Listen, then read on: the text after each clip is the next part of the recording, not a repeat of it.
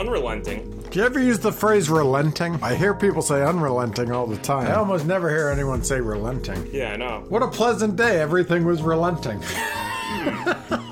Maybe you start throwing that around at the office. You hear people say relentless, and then you hear people say unrelenting. But you don't hear people say unrelentless. Yeah, what's worse, relentless or unrelenting? Unrelentless. Depends on what you're going for. I mean, unrelentless would uh, that'd be a good thing, right? Unrelentless would be like a positive, well, I just had an unrelenting amount of shit to do. It just didn't end all day. right? But it wasn't an unrelentless amount of shit to do. Ah, now I'm confused. I don't know. I had a lot of shit to do it certainly wasn't relenting.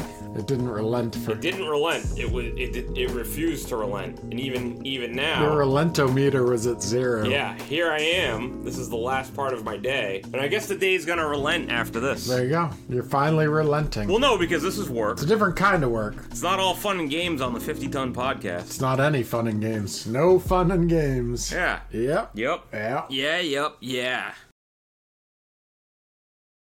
Are you tired today? You seem uh you seem a little Jeb Bush. No, I'm I'm fine. It's just strange. I've been busy since 8:30 a.m. and I don't even know what I was busy doing. Like, well, okay, so eight. I got up around seven. 8:30, I left the house, dropped the car off. I grabbed a coffee for me and the kid. Got back to the house, and then it was just on from there. And then they, I had to go bring the car back. I had like a few errands, like I had to go to the bank. Just nothing, just things, you know, like I's needed to be dotted and T's need to be crossed today. Yeah. Yeah. Somehow I managed to cook, do a bunch of laundry, and clean the kitchen. You know the My Pillow guy? What's his name? Mike Lindell? I never heard of that guy until everybody started dropping his product. I don't know what the big. I understand he he's like a Trump guy or whatever. So people were like, or he's or he's a QAnon guy. What is he? Yeah, he was back in he was back in Trump. He was saying the election was stolen. Oh, Bloody, shit. bloody, blah. Yo, this dude's definitely um, Cocaine?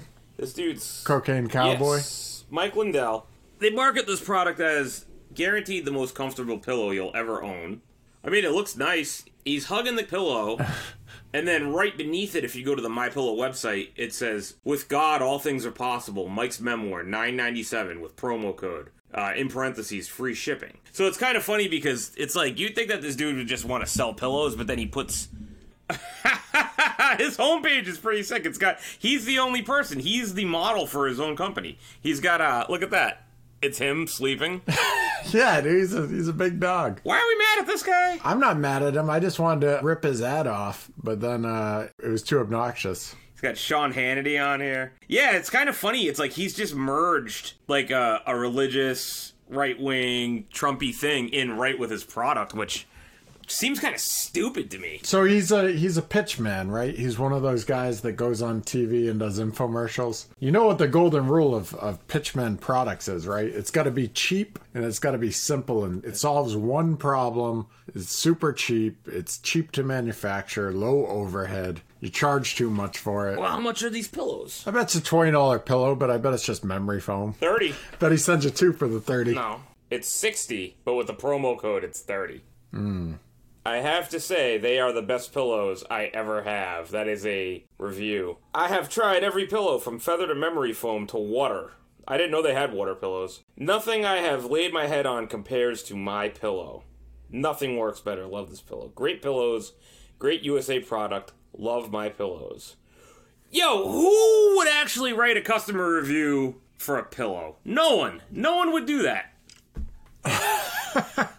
Do you do you have any ex- expensive fancy pillows? Yeah, my pillows are okay. I, we actually need new pillows. They're not um. I got them a couple years ago at like Target, but I bought like the more expensive ones. I don't own like a three hundred dollar pillow or anything. Do you? Uh, yeah, ours were like $150 a piece. Worth it? Uh, it's not my preference. I mean, I'm gonna sleep no matter what, but Kelly has like a pillow thing, so it's worth it for her to go. This is good. Does it feel like a hundred and fifty dollar pillow though? It's weird. It's like half memory foam, half gel. It's designed to be like self cooling, mm. so it doesn't get hot when you lay on it. That it. sounds right up my alley. she loves it because she's like, I need my pillow to stay cold, and I'm like, Yeah. all right. Who wants a hot pillow?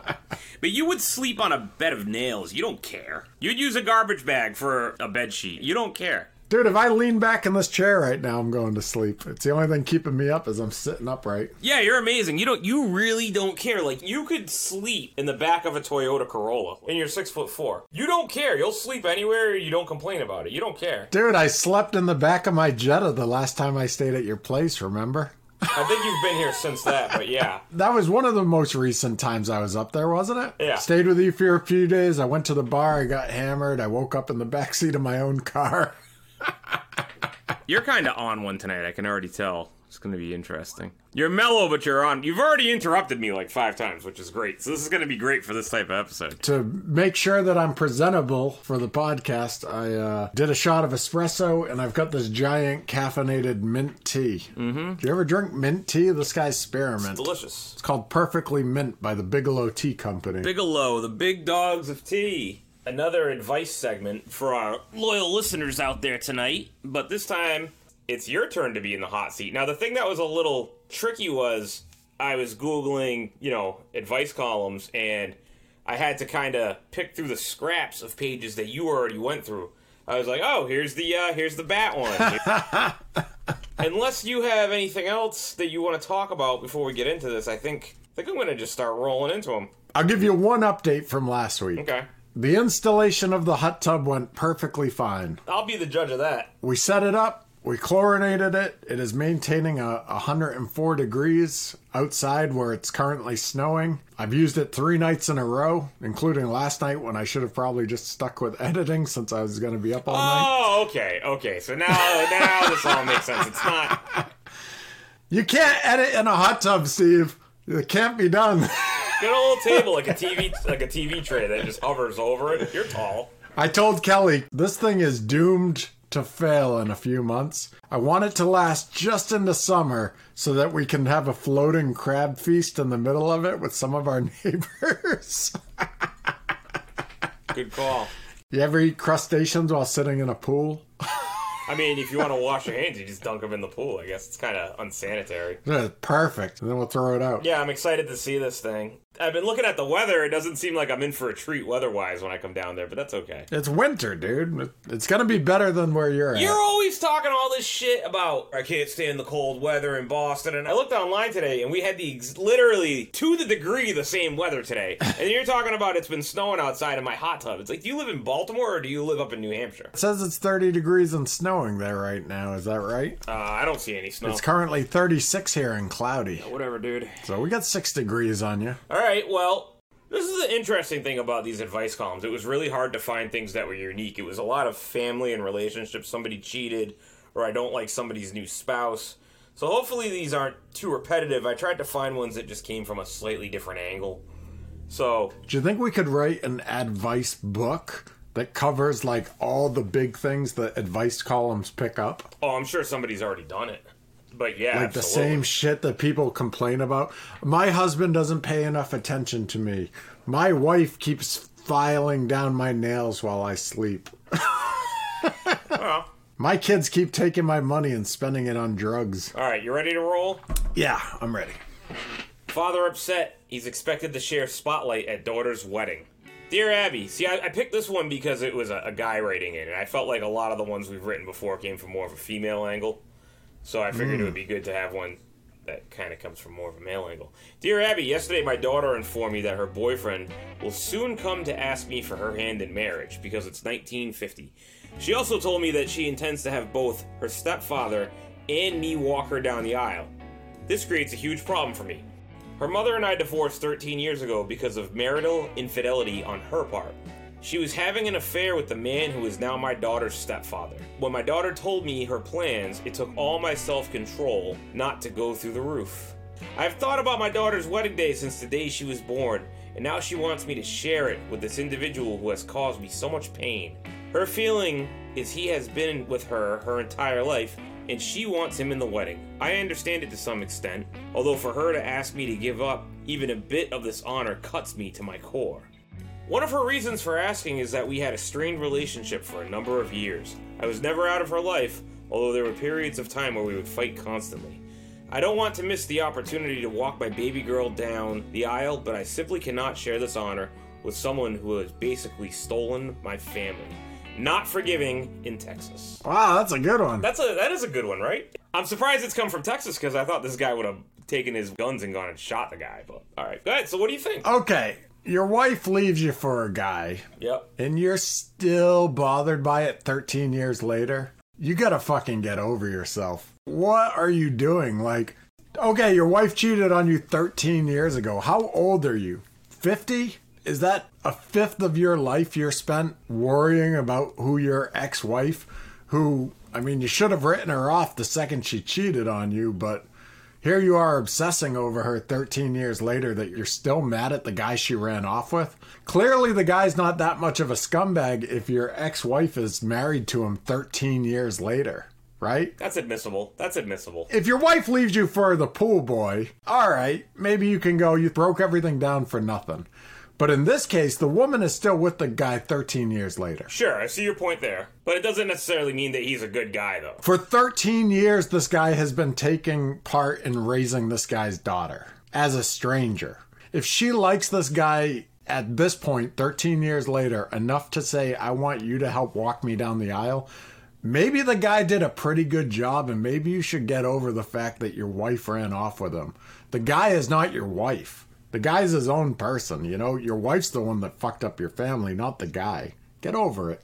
It's pathetic to be hung up on this thing for 13 years. But but you didn't answer the question. The question is, does The question is, does he walk her down the aisle? yeah with the other dude? Yes, You think so? absolutely. You have two options. One is you either walk this guy down the aisle with your daughter, who again is obviously fond of this guy and wants you both to be there, or you break your daughter's wedding wish of having you and this other guy there. You make everything more contentious for the guy, your ex wife, and your daughter, where you were on the outs with your daughter prior a few years ago. Guess where you're going right back to? Like, are you really willing to give all that up because you won't walk down an aisle with your daughter, something that takes literally three minutes out of your life? Like, dude, get some therapy. Forgive this guy. Forgive your ex wife. Get on with your own fucking life because it's not that your family left you, it's that bad things happened and you didn't fucking pick up the pieces. It's on you. They're all doing fine. If you don't show up to the wedding, they're going to be fine. They're just not going to talk to you because you're a fucking loser. Wow, harsh words for a guy who's hurting, and you just gunned him down, Texas style. I think there's a couple things that you could take into consideration because we don't know what led to the infidelity. Was this guy a wild piece of shit? You know what I mean? Like, and the wife like had to. But does it matter? no, no, no, no. Just hear me out. Let's, because we're doing a podcast here, and if we move on to the next one without talking about it for more than two seconds, then what's the fucking point? So, a couple of things to take into consideration. This guy might have been a wild piece of shit, and he drove his wife and daughter into the arms of another man. There's the potential that the daughter hmm. is like, yo, this fucking guy sucks. I don't even care if he walks me down the aisle. I consider him to be my real dad, my stepdad.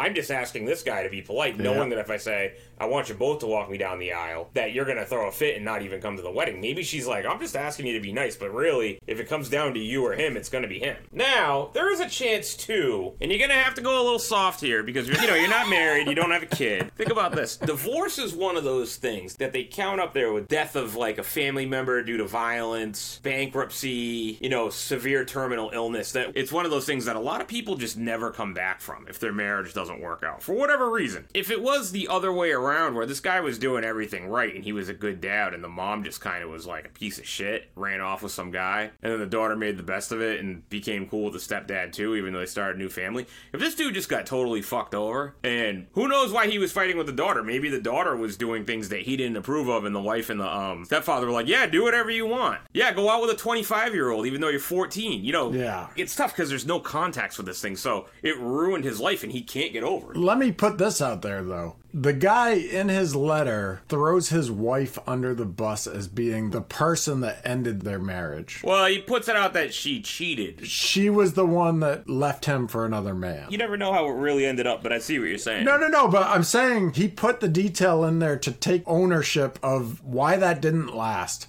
He put it on her. He said she ruined our, our family, basically. Okay. He's writing to a stranger and he wants the stranger to understand my wife did this to me, but he's not willing to put in any other details. Tells me that there's not really good details to back him up on hmm. that front. I think it's very likely she left him for very mundane reasons and they're not worth mentioning. He might have just been a shitty partner. He might have been out drinking every night with his friends after work. Or he might have been cheating too, because a lot of the times, a cheating ass wife, you were cheating too. I've seen it so many times where a guy is always out acting single, and then when his girl does it to him, he's like, I can't believe she would do this to me. It's like, you did it to her. You're a couple of cheaters. Birds of a feather flock together. And then she finds someone where she's like, this one will last at least 13 years. This one is a keeper. Yeah, who knows? We need context. Because he's blaming her, he strikes me as the type that if he had any more ammunition to blame her with, he would have worked it in the letter. And he didn't. He left it out. So that tells me it was probably partly his fault. And then what really bothers me in it is his wife left him, yet he's blaming the guy that she left him for. It's like, dude, that guy's got nothing to do with it. I don't think he blamed him, but he said he's caused me a lot of pain. Oh man, I, I don't know how I would feel about walking my daughter down the aisle with like her stepdad. I'd be kind of like, ugh, this sucks. No matter what, even if you were like, all right, I'll do it, I love you. Like, you can't expect them to be happy about it. Like, oh, I can't wait to share this honor with this guy. Look at it from the daughter's perspective. Maybe she doesn't like him, right? Whatever it is, maybe asking them both was a compromise in her mind because she doesn't want to hurt the guy's feeling. Like maybe she doesn't actually want her dad there. She's just asking him to be nice. And now he's all stressed out about it. But she knew if she didn't invite him, he'd blow up and call everybody and scream at people and punch the stepdad. Yeah, that's well, that's what I said earlier, but you weren't listening. Great co-host. Great co-host. I think it's bullshit though to blame the person that your significant other left you for for the problem. It's not them. It's either your significant other who did the deed mm-hmm. or it's you. so you think he should just suck it up and walk her down the aisle and just be the bigger man? I think for once in his life, Once yeah, in he his should suck it life? up because apparently he, Whoa! The Irish Catholic judge is here. Holy fuck! For once in his life?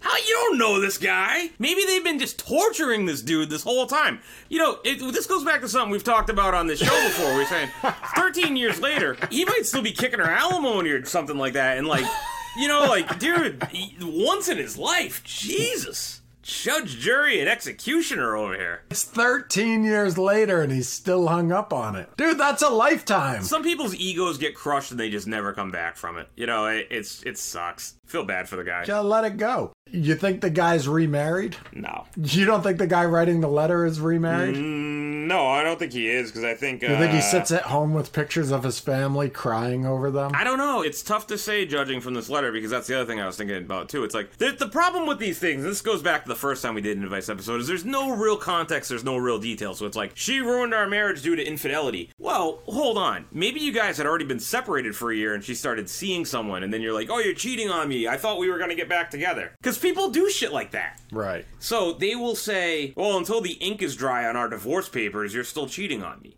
So it's kind of tough to say. I would say 13 years, your kid's old enough to get married. You're holding up the show. You got to figure out a way to make it work for the benefit of your kid. It'll give yourself some peace too. Right. So in one sense, I do agree with you. On the other hand, as a father and as a married guy, I could never see myself being like, yeah, I'll walk it down the aisle with him. I feel like, fuck that guy. like, you know, you can't, you kind of can't expect him on one hand to like swallow that male ego, but then on the other hand, it's like, hey, you know, it's, you know, it's tough. I could, I could go either way. For once in his life. There's research where they track people's happiness after they've lost some ability. So, like people that go blind or people that lose a limb, they track happiness. People that win a billion dollars in the lottery, That's always an interesting one. there's psychological studies where they track people's happiness. And i can't remember exactly what the time frame was but most people they adjust to their new normal and go right back to where they were within like six months of whenever the event happened right? So like you win a billion dollars it makes you happy but six months later you're as depressed as you were before you won the billion dollars. You lose an arm you think it's the end of your life six months later you start to pick up the pieces maybe a year later you're you're back and you're happy you have one arm but you're happy same thing with being blind they find that whatever happens to a person they readjust to their baseline, and that baseline is the same after the event as before it. Where did you get? Oh, oh, maybe to interrupt, but where did you get this from? Like, where where can we find this? Uh, let me. Uh, let if me you're gonna talk about up. research like this, you should probably be able to cite your source so that people could check it if they want. Oh boy, you want sources? cited. I want sources cited when there's bold claims made on this hard hitting factual podcast. This is interesting. This is intriguing. Ba- ba- ba-. They call it uh, habituation. Habituation. Mm, mm, mm, it's the same reason CEOs are not happy, even though they're at the top. Yeah. Right? Like they're they're always trying to get somewhere else. Mm-mm. Because none of that shit will actually change your outlook Mm. on life. It's all temporary. Like what? Money and like uh, career success. You adjust your misery or your happiness to whatever your circumstances. So everybody's got a baseline, and then they're gonna be here, here. Well, you can adjust your baseline, but your day to day change of your, you know, socioeconomic status or health, they don't really move the needle. You have to, happiness is outside of that. Will it say anything about how some people might be prone to a more unhappy disposition, just like all the time, or like someone might just be more positive? They just have like a more positive baseline where they're in a good mood. Well, yeah, that's the whole thing is uh, some people manage their outlook better. There's a threshold where some of it can be mental illness, right? Yeah. Well, how do they even define mental illness? Like, that's a que- That's a good question. Well, you can have chemical imbalances that wildly affect your outlook on things. Yeah. Where'd you read it? Oh, you made it up. Yeah, we could move on. Yeah, uh, I don't know. I'll, Oh, looks like somebody's lying on the podcast. I found a research article that says uh, lottery winners and accident victims is happiness relative. Read it. Abstract. All right. Adaptation level theory suggests that both contrast and habituation will operate to prevent the winning of fortune from elevating happiness as much as might be expected.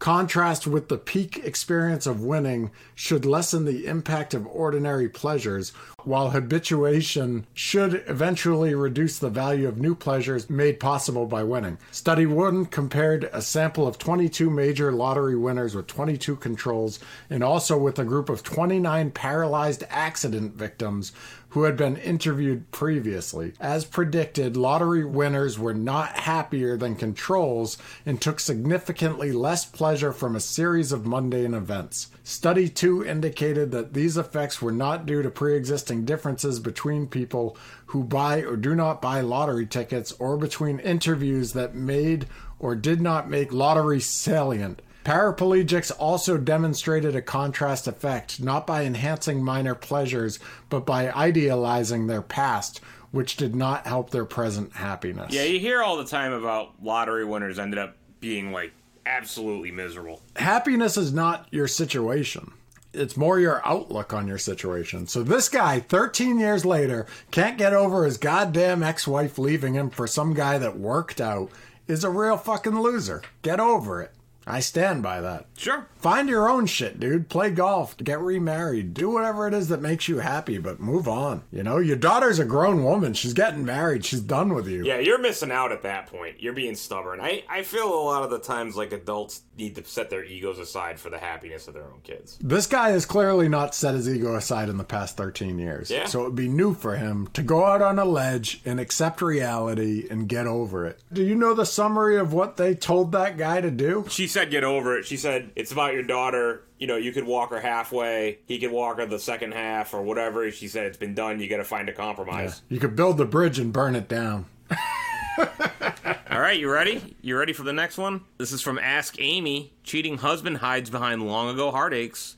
This is kind of consistent. This is the guy, he's probably moved on after the whole wedding thing and now he cheats. I've been married for 30 years. Most of this time I've been unhappy. I've experienced love in the past. Before my marriage, I had my heart broken twice. I just could not allow myself to go through with that pain again. Therefore, I married a woman who was a good person, knowing that if she ever left, my heart would not be broken. This has caused me to have a number of affairs. I'm not proud of that. When I was single, I had never cheated on any of my girlfriends, but began cheating on my wife after two years of marriage. The biggest reason I never left my wife was that I could not bear the thought of not seeing my young kids, who are now adults, and also the financial struggles divorce would bring. I now struggle with a different heartache and ask myself, Can you read the part about why he got married? is this the way I want to spend my remaining years? Signed, unhappy husband. Yes, he said he didn't want to get his heart broken again, so he married a woman that he didn't really love. This guy fucking sucks. Fuck this fucking guy. He didn't want to get heartbroken, so he married someone he didn't love. And then he's been cheating on her all along, but he didn't want to tell her that he was cheating because he has kids and he wanted to have access to them, who are now adults. But he also didn't want to deal with the financial strain of a divorce. He didn't want to pay alimony. Wow. All right, so the guy doesn't love the girl. What? Why did he get married? Just have kids? It didn't say. It just said he, he had his heart broken twice. So he married a girl who he knew wouldn't leave him, or, or he wouldn't care if this if his wife left him. Which is weird. He never even thought about her sticking around. He was like, "Well, if she leaves, that's fine." Yeah. And then she stayed. Yeah. Which is very honorable. She's probably got some low self esteem. Sure. But as far as we can tell, she's in it for the relationship. He cheats on her two years in. He only stays in this relationship to see his kids and to not be penalized financially. Yeah. So what is his question now? Should he get divorced? What is this? What's What this is he asking? Question? That's a good question. Yeah, what's his question? What's this question? Hey, bro, what, what are you asking here? What do you want to know? Is this the way he wants to spend his remaining years? That's the only question. So he got married for no reason, had kids, Yep. stayed in the marriage that he didn't need to have because he didn't love the person, so he didn't need to marry this Yep. person. So he stayed in this marriage all this time because he doesn't like the repercussions of, of Yep. leaving. And now his kids are out of the house, and he's wondering should he fake it until he's dead? Or get a divorce. Like, it's so I, I can't understand. Is he asking, do I get a divorce? Do I stop cheating? If you get a divorce, you're still going to be looking at that financial strain, I imagine. Yeah, I guess. I mean, Unless he's just loaded now. He's he's now willing to pay. Or he's like, do I just keep cheating? This is the way it's been. Say say you put this in a traditional context of a family, like you got married, then you had kids. I find it hard to believe that if they've been married long enough to completely raise kids into adults, she has no idea that he's cheating. I mean, what are you even going to do at that point? At least this person's a companion, right? Like, she's not going anywhere. She just let you cheat on her for 16 years Yeah. or whatever it is. They raised kids who are adults now, so they were together for at least a couple decades. I guarantee she's aware that he was cheating on her since he was cheating on her so regularly. So Yeah. he- he's not even asking if he should tell her. Yeah, he didn't say he wanted to come clean. right? He's just saying, should I stick this out?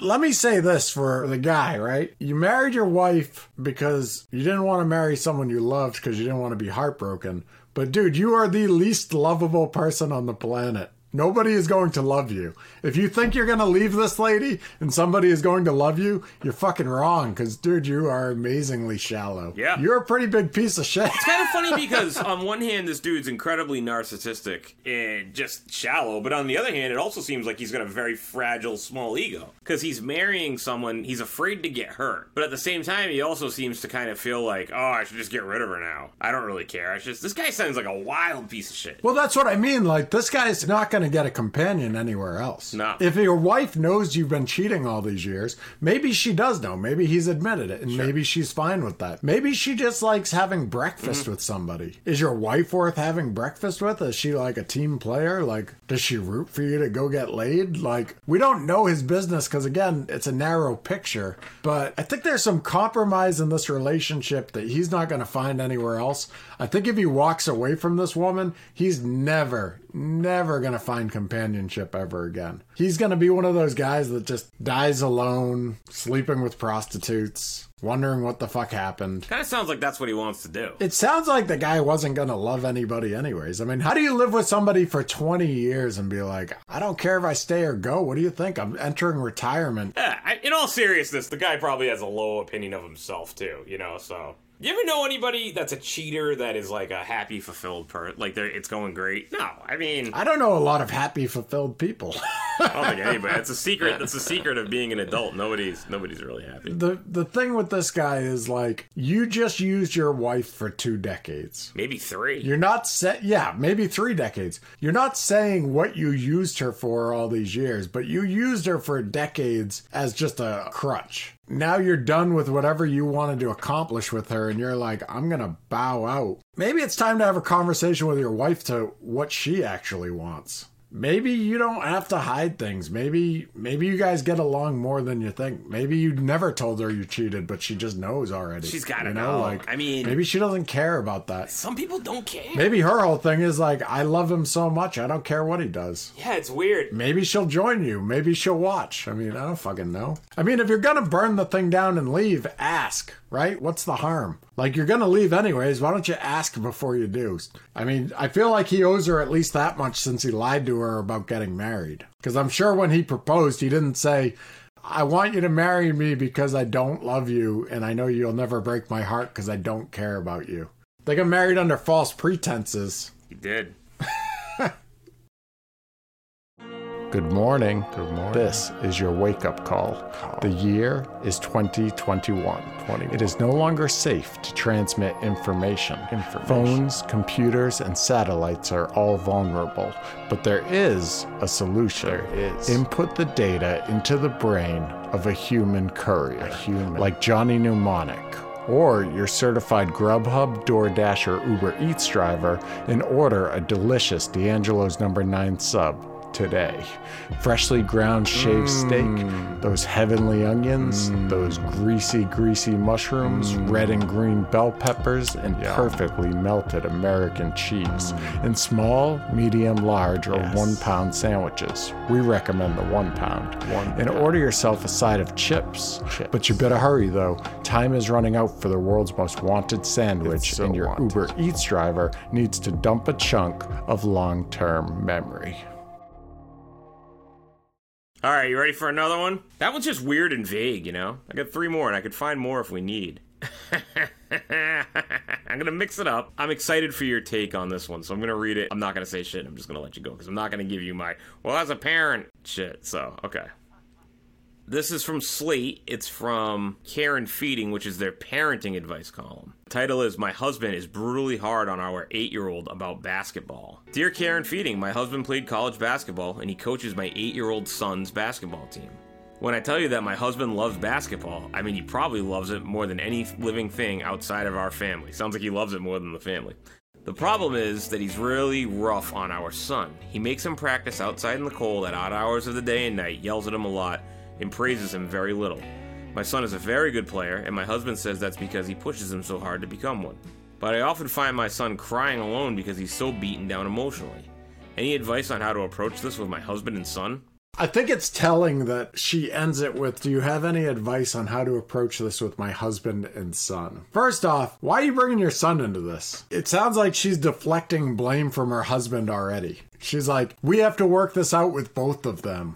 It's like, uh, why would you think that? Your husband didn't make it in college basketball because, I mean, college basketball is one level, professional basketball is a different level. My guess, and you know, this is just a hunch, but your husband probably doesn't have the genetics to be a professional basketball player. I'm going to guess he's not big enough, he's not fast enough, he can't dunk hard enough. He's not built for it. I know people that play college sports and uh, they don't typically scale up to professional sports in size wow, you got on your college basketball team. But yes, the Celtics were not calling you up after. And I hate to say it, but that eight year old son of yours is going to have bad knees before he hits high school because your husband is a fucking lunatic. So you can have your eight year old doing sprints all day or trying to dunk. Is your husband got him in the garage, like trying to stretch his arms and legs with some kind of machine he built? Whatever antics your husband is up to with your eight year old son, you should just slap him. Say, stop it. Stop it. He's eight. He's eight fucking years old. You shouldn't even be pushing a kid like that until they get to high school. You should be helping him learn to read, not dunk a ball. If your kid has the natural ability to make it into professional sports later in life, those are largely going to be genetic, followed up with those things like practice and determination and those other things that you can instill but you can instill those things outside of athleticism and it won't damage the kid's fucking body. You work an eight year old out, and I guarantee that kid's never playing college sports because you've already broken his body. Or he's going to be like Tiger Woods and be phenomenal but a fucking train wreck of a human being. Tiger Woods, I mean, he's playing a much more low impact sport. Well, Tiger right? Woods' I mean, body's destroyed from running so much, but the fact of the matter is that his father treated him the way this guy's father is treating this kid.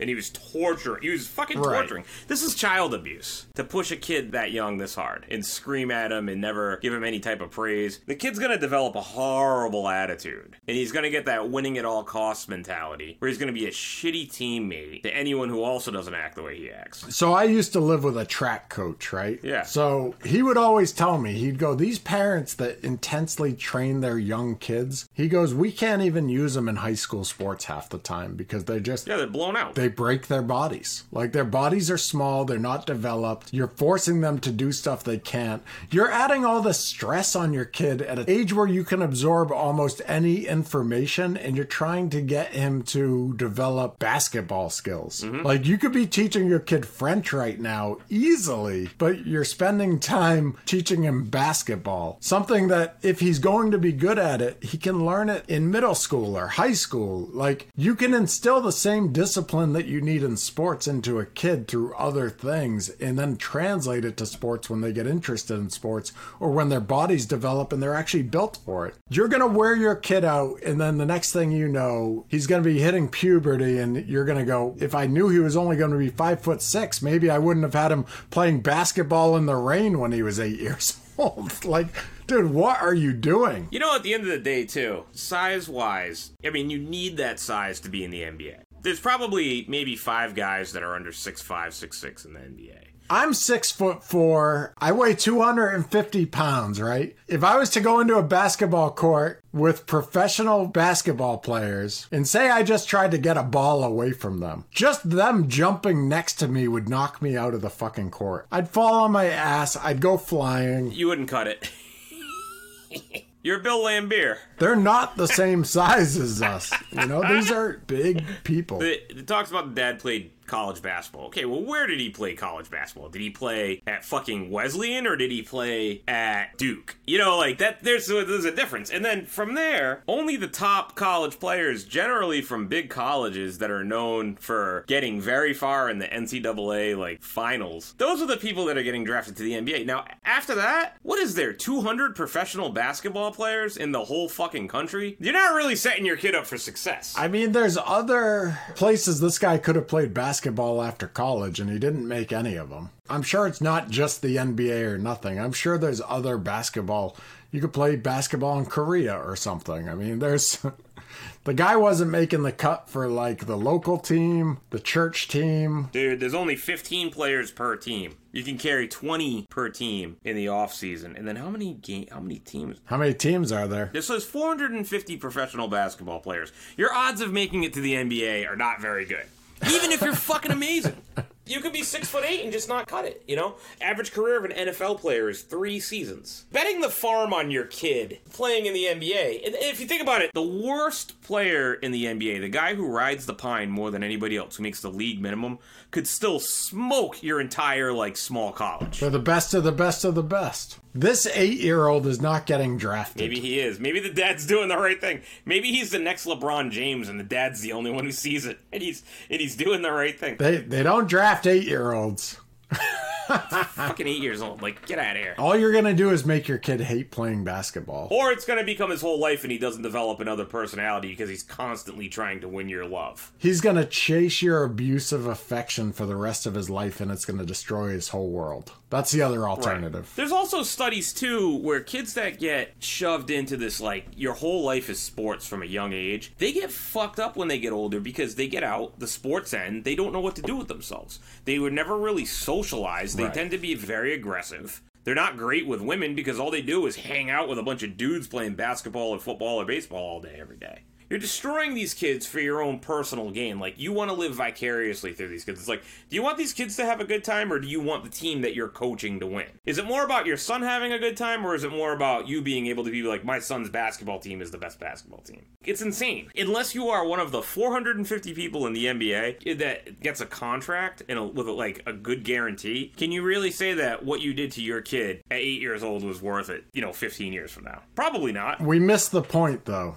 This woman's question Oh yeah, yeah, yeah, yeah. So she wasn't asking if any of this was right. She clearly understands that it's as bad as we're saying it is. Her question was, Can you give me advice on how to approach with my husband and my son? And I have the perfect answer for this woman. You get your husband and leave your son out of it because your son didn't do this. So mm-hmm. quit sharing your husband's blame. It's his fault. Get your husband a life coach. Your husband responds well to coaches. Get him a life coach. Tell the life coach to bring a whistle. Have him come over. Yep. Give him therapy. Teach him how to be a husband. Teach him how to be a father. The life coach can wear a referee jersey. Whistle every time he does something bad. Make him run laps. Dude, your husband wants to get put Yeah. back in the game. Get him a life coach and put him back in the fucking game. Tell him this is the big leagues now. This isn't college basketball anymore. This is real life. Get off the bench and get in there. Treat the husband the way he's treating the kid, and be like, "How do you like it?" How's that for advice? yeah. So are we good on this one? yeah. Tell him to grow fucking up. Help! Moving on. I accidentally hooked up with my girlfriend's mom. Accidentally. This is for dear Prudence. A couple of months ago, I met a girl on a dating app. Our relationship was going well, and we really connected emotionally, but sexually, I felt like things could have been better. She just wasn't old enough for me. I found a good looking woman who seemed slightly older than me on Tinder. We met up and got intimate a few times. One day, she told me she was married. I was shocked, but I realized I was not morally much better since I was in a relationship too. And she told me she had a child and showed me a picture of her daughter. To my surprise, her daughter was my girlfriend, the one I was cheating on. I came up with an excuse and immediately left. I'm not sure what to do. I don't want to ruin my relationship, and it seems like that's what might happen if I tell her the truth. yeah, you think? On the other hand, if I don't tell her now, the truth might come out eventually, as it was her mother I cheated with. Should I tell her? Should I break up with her? What's the right thing to do for me, for her mother, and for our relationship? I think you should just go with, with whichever one was better looking. I think it's interesting that this this guy's predicament is the movie The Graduate starring Dustin Hoffman.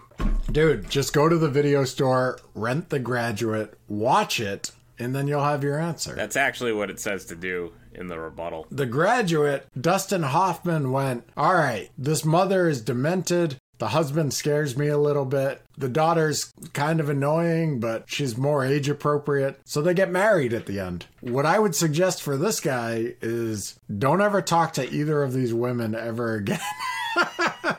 Let me tell you something. In The Graduate, they ran off. They got on a bus and they drove away and they ran off together. They can never go home again. There's no going back. That family's never taking you back. You're never going to hang out with that mom ever again. Dude, the daughter's going to know you banged the mom and it's not going to work out in either direction. You're done. You burnt it out. It's done. You're finished. Don't tell them. Just fucking leave. Walk away. Do not engage. Depart. Like it's over. That's it.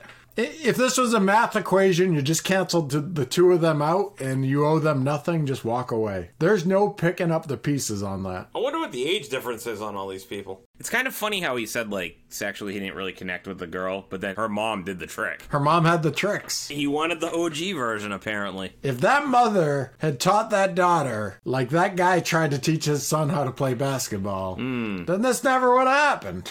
Dude, really, you can't salvage that though. That's What dumb. happens if he does? What happens if he says, I'm burying the secret and it's going to be me and mom's secret and I'm going to marry the daughter. I'm going to double down. I'm going to get married and we're going to keep this a secret forever. He's gonna keep banging the mom. You're gonna marry into this family, and you've already had good sex with this mother, and she's just gonna keep coming back to you for more sex, and you're gonna keep giving in because it's good sex. You're you're setting yourself up for failure. You're gonna be dissatisfied with the girl that is age appropriate because you didn't connect with her sexually, so that's not gonna work. I think he's got to just move on and go for an older woman. I think that's what he likes. You know what would be funny is if he got the mom pregnant and then the mom played it off like it was her husband's kid and it was like a big secret between the two of them. Oh Jesus. Like, wow, that baby kind of looks like you. Yeah, it's such a weird coincidence. Oh god. So the the advice person actually referenced the graduate as well. Yeah, yeah, Prudence said you should watch The Graduate. It's the same story. The Dustin Hoffman graduates high school. He's bored. He ends up banging this neighborhood lady who's married. They start having this secret affair. His parents are nervous about him because he's not dating, he's not working, he's not doing anything with his life. So they set him up on a date with this girl who turns out to be the woman's daughter. What do you think about cheating in general?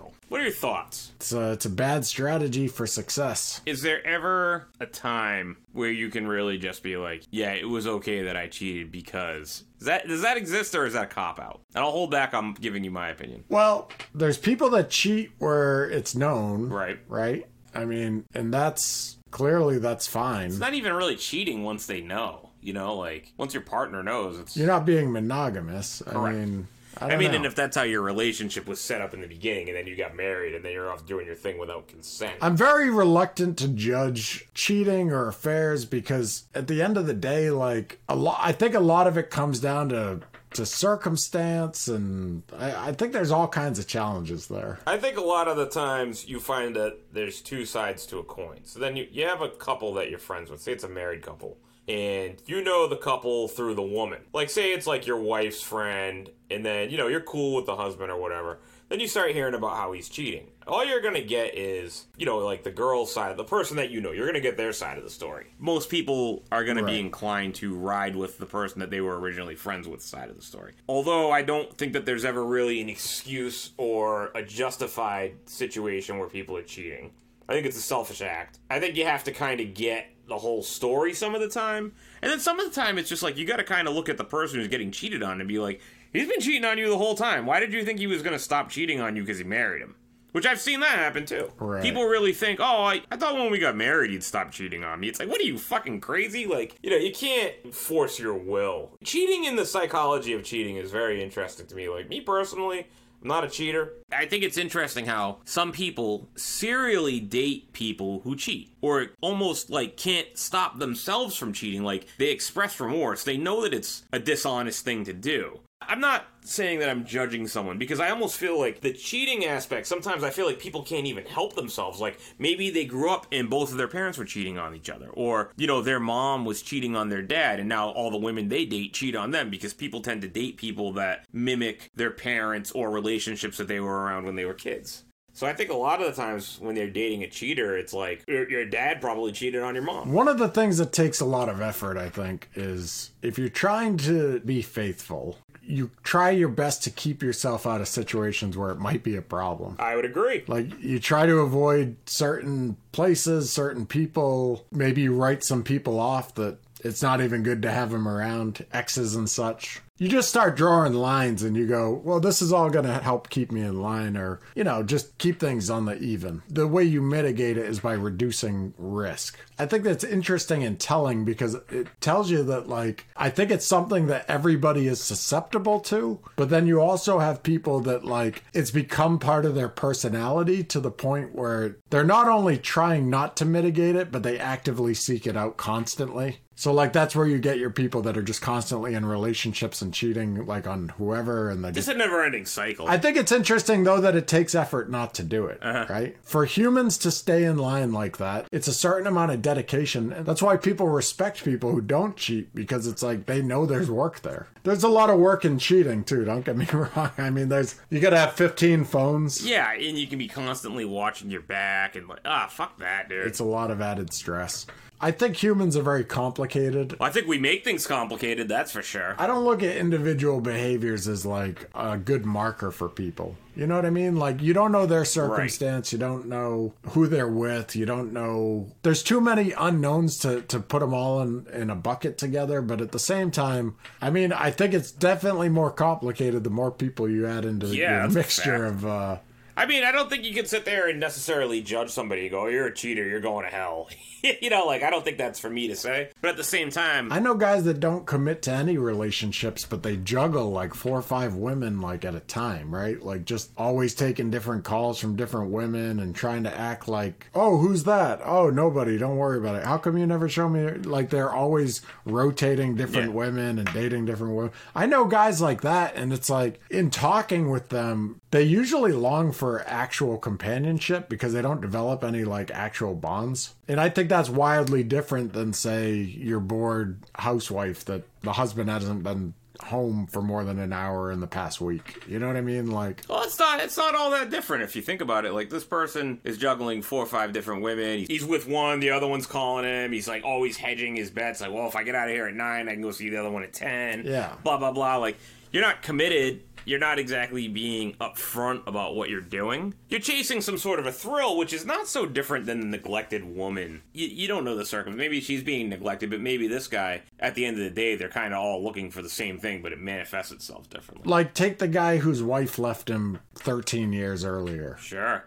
She left him for a guy that worked out. That's not the same thing as somebody just going from person to person to person to person Yeah, and I being agree. like, I agree. Nothing ever lands. Yeah. Maybe two people fall in love, but that person's incapable of that deeper affection. And the person goes, you know what? I'm in this for something a little more long term. They find someone that has it. Again, when it works out for 13 years. Yeah, no, abso- absolutely. I think it's a good indicator that your ex wife made a pretty good investment in this other person. Well, she had dirt on him, and he just had more money, so she went.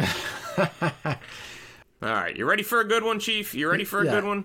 Fire one off. All right, I'm, we're going to an Ask Amy. This is the last one. This is it. The last hurrah. You're gonna like this one. I picked this one out just for you. Oh, just for me. This is right up your alley. Insensitive brother emails details of his funeral home job to dying sibling. Dear Amy, I have an older brother who is currently fighting lymphoma and stage 4 liver cancer. It is too late for surgery, so they are treating him as an outpatient. The outlook is not great. My twin brother recently was hired to work at a funeral home. He sends emails to me and our older brother almost daily regarding his funeral home duties. These emails are extremely detailed accounts of prepping bodies, in parentheses, they don't complain, transporting bodies, preparing for funerals, placing the heavy casket over the grave on slings and straps, and then waiting for the family to leave so they can lower the casket down.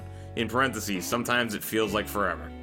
Amy, I am struggling with these emails, thinking that if I were the one fighting for my life, I would not want to read or hear about this. These details upset me, but I am more concerned about my older brother and how this affects him. However, I don't want to open up a kettle of worms. My husband says to stay out of it and not get involved. I am not sure what to do. Do you have any thoughts or suggestions about what I might say? Signed, Grieving. All right, let me just clear up the details of this because it's a little confusing. Her twin brother works at a funeral home. Her older brother is dying of lymphoma. Yes.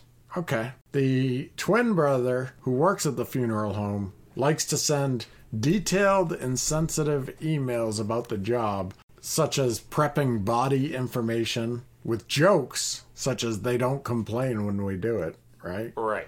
As well as how tedious it is waiting through a funeral so they can just lower the body and get on with their day. He's bringing home the desensitization he's finding through work. And the flip coin of that is their older brother is currently dying as he's blasting off emails that are insensitive to life. Correct. And she wants to know whether or not she should get involved and try to stop this. Yes. Hmm. This is an interesting one. And as a person whose older sister has battled cancer, It's it's tough, right? It's ha, this one hits home. You want me to start or you want to jump in? I mean, No, no, no. Let me let me give an initial response. So the the first thing is this is this person's twin brother. right. I'm guessing the closest person to the twin brother is this woman. The husband is saying don't get involved, which tells me that the twin brother is a bit of a loose cannon already. Because the husband saying don't get involved, that means the husband seeing some potential friction there that may not be worth the, the cost, which tells me mm-hmm. that her brother is difficult to work with. He's not going to be receptive to criticism about the way he's talking about this. Yep. I would probably, since the older brother's already getting these emails, I would actually gauge the older brother first and see how he's actually responding to these or if he's even reading them. Mm-hmm. It's possible that the older brother just has these things going straight to his spam folder at this point because he knows they're bullshit or he doesn't care. It's also possible that just because her older brother is dying from lymphoma, maybe he's got a dark sense of humor and is actually laughing and responding to these things. I mean, some people are really dark even when they're dying. So I feel like before she goes to talk to the twin brother, she really needs to talk to the dying brother about, hey, you know, these emails that our brother's sending, like, what do you think about these? Like, are you reading them? Yeah. Like, get an update from him first. And if the answer is, I God, I wish you would stop sending them, like, even when I put them in my spam folder, I can't help but to look at them and they're depressing. If his outlook is that they are somehow negatively impacting him, then you got to go to the twin brother and go, stop your shit. I talked to him. He said this is making him miserable. But on the other hand, it's totally possible that the older brother doesn't care or maybe he's getting a kick out of it. I know people with very dark sense of humors that when they're in horrible positions, Yeah, they laugh at it. they get worse about it, you know? Yeah. The letter doesn't address any of these unknowns as usual, so it's it's tough to make a judgment call, but I think she needs to get the older brother's take first and then if he's not bothered by it, she needs to send the shit to her spam folder cuz she's bothered by it. Right? It's mm-hmm. just all it's doing is reminding her that her older brother is dying. Yes. She needs to tell the twin brother, hey, I don't want to see these, or just send them to the spam folder. If you don't want to block all of his emails through spam, then have all his stuff go through a filter first, or have it forward to your husband first so he can let you know if anything serious comes through. But you don't need to mm. get involved unless the older brother's bothered, unless you're bothered. And if you're bothered, then go talk to your twin brother about leaving you out of the fucking emails. Yeah. I don't know. I think the twin brother's obviously weird, but if the older brother's into this kind of humor, then it could be making his day. I don't know. That's a good point. I think yeah, it sounds like the woman who wrote about her twin. I think she definitely needs to have a conversation with him because these emails are bothering her. Yeah. And at the same time, too, say you had a family member who you were close with that was dying, and then you feel like your other family member is just being totally insensitive about it. I think that it, I think a little bit of uh, oh, just because it doesn't bother him and he's the one who has it, where it's like, yeah, thank you for constantly reminding me of that my sibling might pass away soon. Right. I think it's insensitive on the twins' part. It might also be the twins' way of dealing with the fact that they're upset about you know their older brother having cancer and it's not looking good. But at the same time, I I would probably not even ask the older sibling, which is not a wrong thing to do, but I would probably just go straight to him and say, "Hey, listen, you know, he's got cancer. I'm not really into this like the jokes about your job." I would probably just say, you know, it, it just seems kind of insensitive, like, you know, and then he might go, "Well, it doesn't bother him," but you, then you would have to look at it and say, "Well, it bothers me, and I prefer not to be in the mix with these emails." I don't know. It is what it is. it is what it is. Wise words from a rich man. Maybe he's not rich in money, but he's rich in life. Well, anyway, I think we I think we've got it. I think you need to go to bed. You look a little, look a little beat. It's, uh, it's been a day. It's been a day. I think I need to go soak in a hot tub. Yeah. Well, don't let me keep you. Actually, I gotta cook dinner. I think we didn't even talk about the challenge. Ah, fuck the challenge, dude. I I've kind of lightly fallen off. I still haven't drank. I haven't eaten any chips, but I've been I've been so busy. It's been hard to cook all my meals at home. So. So I won. Oh, you 100% won. I mean, you didn't you didn't win anything. I mean, you beat me, but I also had to go back to work. Once I got back to work, I was I've been up and down. Today was a great day. Today was an awesome day for the challenge, but then t- tomorrow, who knows? Who knows what's going to happen? Where's your weight at? How much have you dropped? I dropped about 6 pounds. It's pretty good. You dropped 10. You're over 10, right? Ten, yeah. Well, not good. over. Not over. I'm hovering right around that ten line. Hovering right 10. around 10. I haven't weighed myself today though, so we'll see tomorrow, but I'm still doing it until next Monday, so congratulations. I never gave up. It's never too late for you to get back on the horse. Are you going to have a drink on Monday? Probably not. I might keep it going until I'm in that hot tub in Baltimore. you want to sign this bad boy off? Yeah, I do. Um, Yeah, sign it off. The advice episode, part two. To Steve, to the fans, to the people, we're signing this one off. We'll see you next Tuesday. Bye bye now.